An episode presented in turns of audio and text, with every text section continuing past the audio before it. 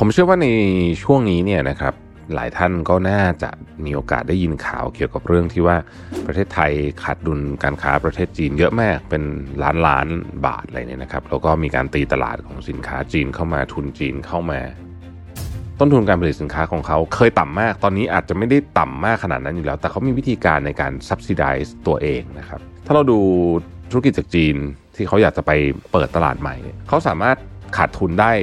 เยอะๆ ต่อเนื่องกันเป็นเวลา 5-6 ปีได้ เพราะฉะนั้นน่าเป็นห่วง แต่ไม่ใช่เฉพาะ SME หรือว่าผู้ประกอบการรายเล็กเท่านั้นนะครับผมคิดว่ารายกลางและในที่สุดรายใหญ่ก็จะได้รับผลกระทบในแทบทุกเซกเตอร์ Mission to the Moon. Continue with your mission. มุ่งสู่ความสำเร็จของปีนี้ไปกับ Life by Design คอร์สที่จะพาคุณไปพิชิตเป้าหมาย และวางแผนชีวิตที่สมดุลไปกับผม รวิทย์หานุสาหะแล้วพบกันนะครับ วัสดีครับยินดีต้อนรับเข้าสู่ Mission to the Moon Podcast นะครับคุณอยู่กับโรวิทานุสาหะครับ ผมเชื่อว่าในช่วงนี้เนี่ยนะครับหลายท่านก็น่าจะมีโอกาสได้ยินข่าวเกี่ยวกับเรื่องที่ว่าประเทศไทยขาดดุลการค้าประเทศจีนเยอะมากเป็นล้านล้านบาทอะไรเนี่ยนะครับแล้วก็มีการตีตลาดของสินค้าจีนเข้ามาทุนจีนเข้ามา แล้วก็มีความไม่หลายฝ่ายกังวล ว่าอนาคตจะเป็นยังไงอะไรเงี้ยนะครับก็จะมาคุยกันเรื่องนี้ในวันนี้ รวมถึงว่าเราเราจะทำยังไงในฐานะคนทำงานด้วย ถามว่าน่ากังวลไหมตอบเลยว่าน่ากังวลมาก ในความคิดเห็นส่วนตัวของผมนะฮะอันนี้ต้องบอกว่าเป็นความคิดเห็นส่วนตัวของผมนะฮะผมคิดว่าน่ากังวลค่อนข้างมากเอ่อคนที่ได้รับผลกระทบก่อนเลยนะครับก็คือคนค้าขายที่เป็น SME นะครับแล้วก็เขาสามารถทำสินค้าคล้ายๆ กัน หรือว่าเหมือนกันได้ในราคาที่ถูกกว่า ซึ่งต้องบอกว่าจีนเนี่ยต้นทุนการผลิตสินค้าของเขาก็ เคยต่ำมาก ตอนนี้อาจจะไม่ได้ต่ำมากขนาดนั้นอยู่แล้ว แต่เขามีวิธีการในการ subsidize ตัวเองนะครับ เราอาจจะเรียกว่าเป็นการใช้การทุ่มตลาดก็ได้พูดง่ายๆคือสายป่านเขายาวมาก เพราะฉะนั้นถ้าเราดูธุรกิจจากจีนเวลาทำอะไรเนี่ยนะครับ ที่การเป็นการที่เขาอยากจะไปเปิดตลาดใหม่เนี่ยเขาสามารถขาดทุนได้เยอะๆ ต่อเนื่องกันเป็นเวลา 5-6 ปีได้ อันเนี้ยคือเป็นเป็นเนเจอร์เลยนะ ของสิ่งที่ผมเห็นมาแล้วกันนะครับ ผมก็ไม่ได้รู้ทั้งหมดนะฮะแต่ที่ผมเห็นเนี่ยเขาทำแบบนั้นได้จริง ๆ ซึ่งผู้ประกอบการในไทยเนี่ย ผมว่าทำแบบนั้นได้น้อยมาก คือมีมีจำนวนน้อยมากที่จะไหวว่างั้นเถอะนะฮะคือเขาเงินเยอะนะฮะคือคือหน้าตักเขาเยอะกว่าเยอะนะครับเหมือนเหมือนเวลาเราเล่นเล่นไพ่อะนะฮะคนหน้าตักเยอะเนี่ยแพ้เยอะก็ไม่เป็นไร เพราะว่าหน้าตักมันเยอะนะมันไม่หมดสักทีอีกฝ่ายหนึ่งอาจจะไพ่ดีกว่าด้วยซ้ำนะแต่ว่าหน้าตักน้อยสู้ไปสู้มาก็เงินหมด เพราะฉะนั้นน่าเป็นห่วง แต่ไม่ใช่เฉพาะ SME หรือว่าผู้ประกอบการรายเล็กเท่านั้นนะครับ ผมคิดว่ารายกลางและในที่สุดรายใหญ่นะฮะก็จะได้รับผลกระทบในแทบทุก sector รวมถึงธุรกิจที่ผมอยู่ด้วยนะ อันนี้ต้องบอกเลยว่า ผมผมก็เชื่อว่าได้รับผลกระทบนะครับ ทีนี้มันก็อาจจะได้ต่างเวลากันนะฮะรายเล็กอาจจะโดนก่อนนะครับ ขยับมาก็รายกลางก็จะโดน แล้วก็รายใหญ่ ถ้าไม่ไม่ partner กับเขานะฮะก็อาจจะโดนได้เหมือนกันนะครับทั้งนี้ทั้งนั้นผมไม่ได้บอกว่าเฮ้ยเราแบบไม่ได้เราต้องปิดประเทศนะผมไม่ได้พูดอย่างนั้นคือ ยังไงเรื่องพวกนี้มันจะเกิดขึ้น มันเป็นกระแสของการเปิดของโลกนะฮะแล้วก็จริง ๆ มันก็คือพื้นฐานของทุนนิยมด้วยส่วนหนึ่งนะครับ เพราะฉะนั้นเนี่ยในเมื่อเราจะอยู่ในโลกนี้เนี่ยนะครับ การจะไป หวังพึ่งนะหวังพึ่งภาครัฐว่าจะจัดการอะไรเงี้ยมันก็อาจจะทันการหรือเปล่าไม่ทราบแต่ผมวิงวอนนะผมวิงวอนภาครัฐว่าช่วยลงมาดูหน่อยเถอะเรื่องนี้นะครับ ช่วยลงมาดูคือคือมันมันมีสองแบบแบบที่เราเห็นจะจะเลยนะครับ เช่นถนนรัชดาหรืออะไรเงี้ยอันนี้เห็นจะจะเอ่อกับแบบที่ไม่ได้เห็นนะครับอยู่ใน marketplace อยู่ในแพลตฟอร์มต่างๆเนี่ยนะครับผมเคยฟังพี่ป้อมภาวุธพูดถึงเรื่องสินค้าจีนที่อยู่ในแพลตฟอร์มของไทย ซึ่งบางทีเราไม่รู้ด้วยซ้ำว่านี่คือสินค้าจากจีนเนี่ย กินกินไปประมาณ 7 80 90%นะฮะโอเค อันนั้นคือความจริง ทีนี้แล้วเราเราจะทำยังไงได้บ้างในฐานะคนทำงานนะครับผมไม่ได้พูดในฐานะผู้ประกอบการอย่างเดียว แต่ผมพูดในฐานะคนทำงานด้วย เพราะว่าถ้าองค์กรอยู่ไม่ได้เราก็อยู่ไม่ได้เหมือนกันผมคิดว่าจุดนี้นะฮะมันก็มีสองอย่างเป็นภาพใหญ่ที่ต้องทำหนึ่งทำในบ้านเราให้แข็ง สองเราเองก็ต้องออกไปหาพื้นที่ใหม่ ๆ เช่นกันนะครับสองจุดนี้นะทำบ้านเราให้แข็ง เราก็ต้องออกไปหาพื้นที่ใหม่ ๆ เช่นกัน ทีนี้เอาทำบ้านเราให้แข็งก่อนนะครับทำบ้านเราให้แข็งเนี่ยผมคิดว่าเราก็ต้องมองอยู่ประมาณ 7-8 ประเด็นนะครับ อันที่หนึ่งนะผมคิดว่าต่อไปนี้เนี่ยธุรกิจจะต้องทำให้ตัวเองเนี่ยมีความเป็นมนุษย์มากที่สุด คือใครนึกถึงเราเขาจะต้องนึกถึงว่าเราเป็น เป็นคนแบบไหนให้ได้ แล้วก็ต้องมีการเล่าเรื่องที่ดีนะฮะต้องมีการเล่าเรื่องที่ดี เพราะอะไรเพราะว่ามันจะนำพามาสู่ข้อที่สองก็คือความน่าเชื่อถือ สิ่งที่ท้ายที่สุดแล้วอะนะครับในบรรดาสินค้าส่วนใหญ่เนี่ยสิ่งที่มันจะ ทำให้คนตัดสินใจซื้อนะส่วนหนึ่งนะครับ ราคาก็เป็นส่วนหนึ่งอะไรก็เป็นส่วนหนึ่งอะแต่ว่าความน่าเชื่อถือนี่ก็เป็นอีกส่วนหนึ่ง โดยเฉพาะสินค้าที่ค่อนข้างจะมีราคาสักนิดหนึ่งนะครับผมยกตัวอย่างเช่นโอเคแหละสมมติว่าคุณซื้อขนมมากินคุณไม่ชอบคุณก็ก็ก็ไม่กิน แต่ว่าถ้ามันเป็น จอคอมพิวเตอร์ หรือว่าลำโพงตั้งโต๊ะที่คอมลำโพงคอมที่เราใช้ใช้กันเนี่ยเอาเราจะเจอของถูกซื้อมาแต่มันใช้ 3 วันมันเจ๊งอย่างเงี้ยก็ไม่ไหวเหมือนกันใช่ไหมเพราะฉะนั้นอันเนี้ยก็จะเป็นอีกจุดหนึ่งนะครับแต่เขาไม่ใช่ไม่ได้บอกว่าแบรนด์จีนเขาทำได้ไม่ดีนะเขาก็ทำได้ดีพอสมควรในหลาย ๆ แบรนด์ต่อมาฮะผมคิดว่าสำคัญมากตอนนี้ก็คือว่า เราจะต้องมาวางเลยว่าต่อไปนี้เนี่ยถ้าสถานการณ์เป็นแบบนี้เนี่ย road map กับ business model ของเราจะเปลี่ยนยังไง และที่สำคัญกว่านั้นวางไม่พอวางเสร็จ คุณจะเอาตัววัดอะไรมาวัด และตัววัดของคุณต้องวัดถี่มาก วัดรายปีนี่ไม่พอแน่นะฮะดีไม่ดีต้องรายเดือนนะครับ ผมยกตัวอย่างนะครับว่าอย่างตอนนี้เนี่ยเรารู้อยู่ว่าการซื้อของผ่าน TikTok เกิดขึ้นมโหฬารจริง ๆนะครับ เราก็ต้องมาวัดกันเลยว่าเฮ้ย TikTok เนี่ยจะมีกลยุทธ์ยังไง แล้วคุณจะวัดผลยังไงนะครับคุณจะสร้างประสบการณ์ใหม่ๆใน TikTok เนี่ยได้ยังไงบ้างนะครับ แล้วคุณจะสร้างยอดขายใน TikTok เพิ่มได้ยังไงบ้าง นะครับในฐานะที่เป็นบริษัทนะเนี่ยผมเล่าอย่างของผมให้ฟังก็ได้อย่างของผมเนี่ยเราก็มีเเรียกว่าเป็น strategy เรื่อง TikTok เยอะแยะเลยนะครับ คนอื่นไลฟ์ affiliate เอยอะไรเอยมีคนไลฟ์หมด แต่ว่าอันหนึ่งที่ผมทำจะเริ่มทำตั้งแต่สัปดาห์เออสัปดาห์นี้แหละทำทำแล้วนะกว่าเทปนี้จะออกก็คงทำแล้วเนี่ยนะครับก็คือทุกวันอังคารสองทุ่มนะฮะนี่ขอโฆษณาเลยนะฮะในช่องสีจันหนึ่งเก้าสี่แปดนะครับใน TikTok เนี่ยผมจะไปไลฟ์สองทุ่มถึงสี่ทุ่ม นะฮะทุกอังคารไปไลฟ์ขายของนั่นแหละนะครับ ก็จะได้เจอกันนะฮะคือผมจะเย็นผมจะไลฟ์ข่าวก่อนใช่ไหมของ Mission to the Moon ใช่ไหมฮะหกโมงถึงทุ่มหนึ่ง แล้วก็พักให้เขาเตรียมเซตนิดหนึ่งก็สองทุ่มถึงสี่ทุ่มนะครับ ทุกวันอังคารถ้าไม่ติดงานนะอะอันนี้ก็จะเป็นอันที่ผมคิดว่าก็ต้องทำแต่มันมีอะไรต้องอีกเยอะเลยนะนะฮะมันมีอะไรมันมีอะไรเยอะที่ต้องทำนะครับ อีกอันหนึ่งผมคิดว่าเราต้องมีการมอนิเตอร์ คือปกติเนี่ย part เนี้ยบางทีเนี่ยเราก็ทำของเราไปเออยอดขายเราก็ดีนี่เนาะมันก็ไม่เห็นมีอะไรเลยนะฮะเราก็ขายของเราไปเรื่อยๆนะครับแต่ว่าเราลืมที่จะมอนิเตอร์คู่แข่งในตลาดไป เพราะฉะนั้นต่อนี้ไปเนี่ยนะครับการมอนิเตอร์คู่แข่งในตลาดเช่น ถ้าอย่างของผมเนี่ยก็ใช้ข้อมูลของ Nielsen เป็นข้อมูลชุดหนึ่ง ดูว่าเฮ้ยมันมีแบรนด์ไหน market share ขึ้นนะฮะข้อมูลจากตัวแพลตฟอร์มเองก็มีบ้างนะครับ ข้อมูลจากพื้นที่จริงก็คือหน้าร้านค้าก็จะเป็นอีกก้อนหนึ่งข้อมูลจากโซเชียลมีเดียนะเราใช้อย่าง Wisesight อย่างเงี้ยนะครับนี่โฆษณาคุณกล้านะก็ดีนะฮะก็เป็น tools ที่ดี แล้วก็มอนิเตอร์ข้อมูลในโซเชียลมีเดียว่าเอ้ยมันเกิดอะไรขึ้นนะฮะแล้วก็เอ่ออันสุดท้ายนะครับ monitor sentiment ของตลาดโดยรวม ซึ่งอันนี้อาจจะไม่ใช่แค่เฉพาะแบรนด์เรานะอาจจะเป็นเหมือนกับว่าเอ๊ะตอนนี้คนเขาไปไหนทำอะไรกัน นะครับพอเรามอนิเตอร์แบบนี้เนี่ยซึ่งผมแนะนำว่าช่วงนี้เนี่ยต้อง dashboard แบบคือมันต้อง คือคำว่า dashboard เนี่ยมันมันไม่ได้หมายความว่าเรามีเพื่อเพราะว่ามันมันคนอื่นเขามีกัน แต่ dashboard เนี่ยมันทำให้เราเห็นสถานการณ์จริงณเวลานั้น ณเวลานั้นว่า เฮ้ย เราต้องปรับตัวยังไง เพราะว่า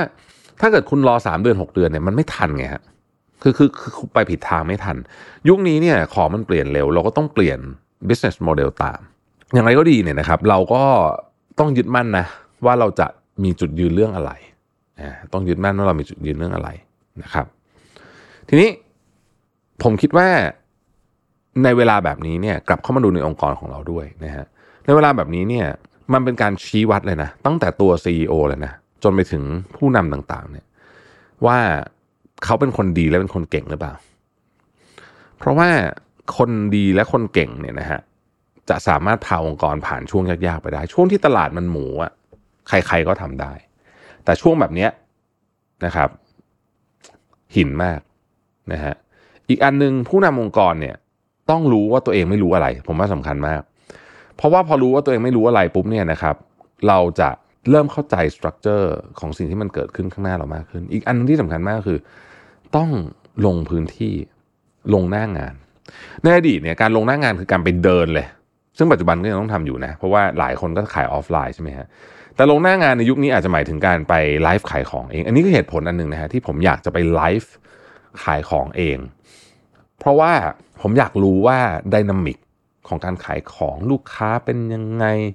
เขาอยากซื้ออะไรอะไรที่เป็นสิ่งที่ไปกระตุ้นให้เขาซื้ออะไรเป็นสิ่งที่เขาไม่ชอบ อย่างเงี้ยมีคนมารายงานถามว่ารู้ไหมรู้ แต่ว่า มันไม่รู้ถึงขนาดว่า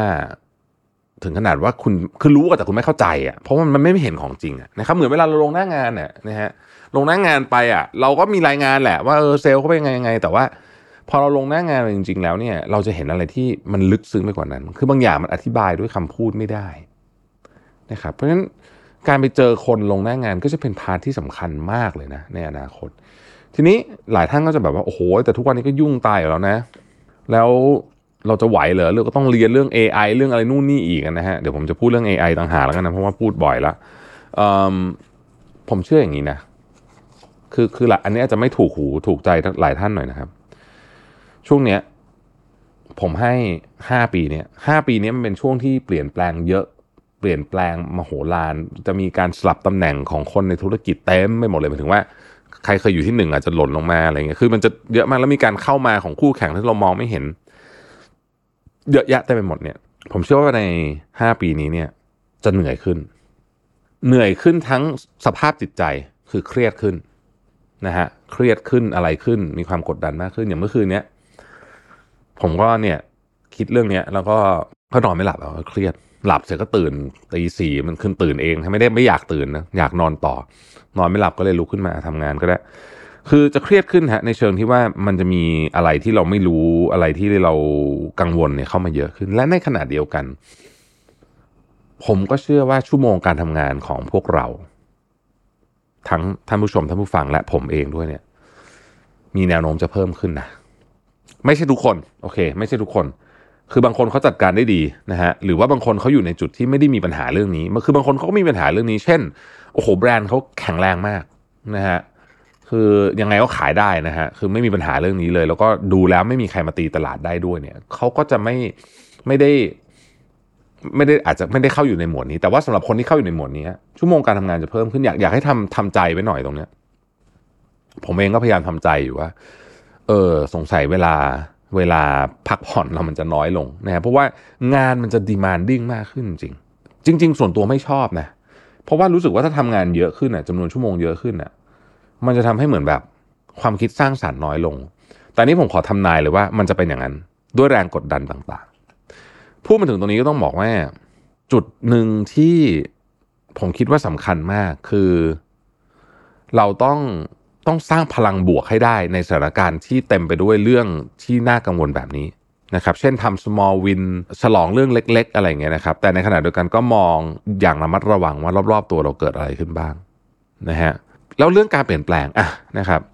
เวลาอยู่ในการเปลี่ยนแปลงเนี่ยนะครับ มันจะมีคนอยู่เขาเรียก AQ ใช่ไหม High AQ Middle AQ อะไรเนี่ยเอาละแปลเป็นเป็นภาษาไทยง่ายคือว่าคนที่พร้อมจะเปลี่ยนไปกับเรา คนที่แบบเปลี่ยนก็ได้แต่ก็คือแบบไม่สุดกับคนที่ไม่ยอมเปลี่ยนเนี่ยนะครับ ต้องต้องต้องไปโฟกัสกลุ่มแรกกลุ่มที่สองก่อน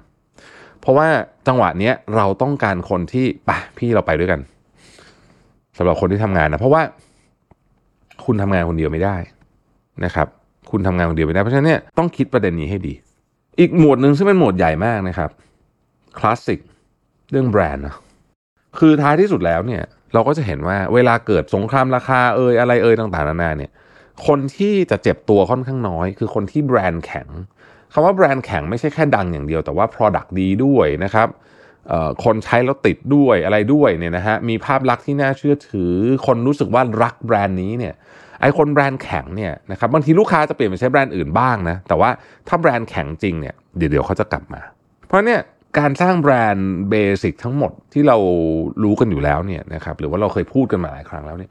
ก็ยังจำเป็นจะต้องทำมาก แล้วก็อาจจะเป็นสิ่งที่ทำให้คุณ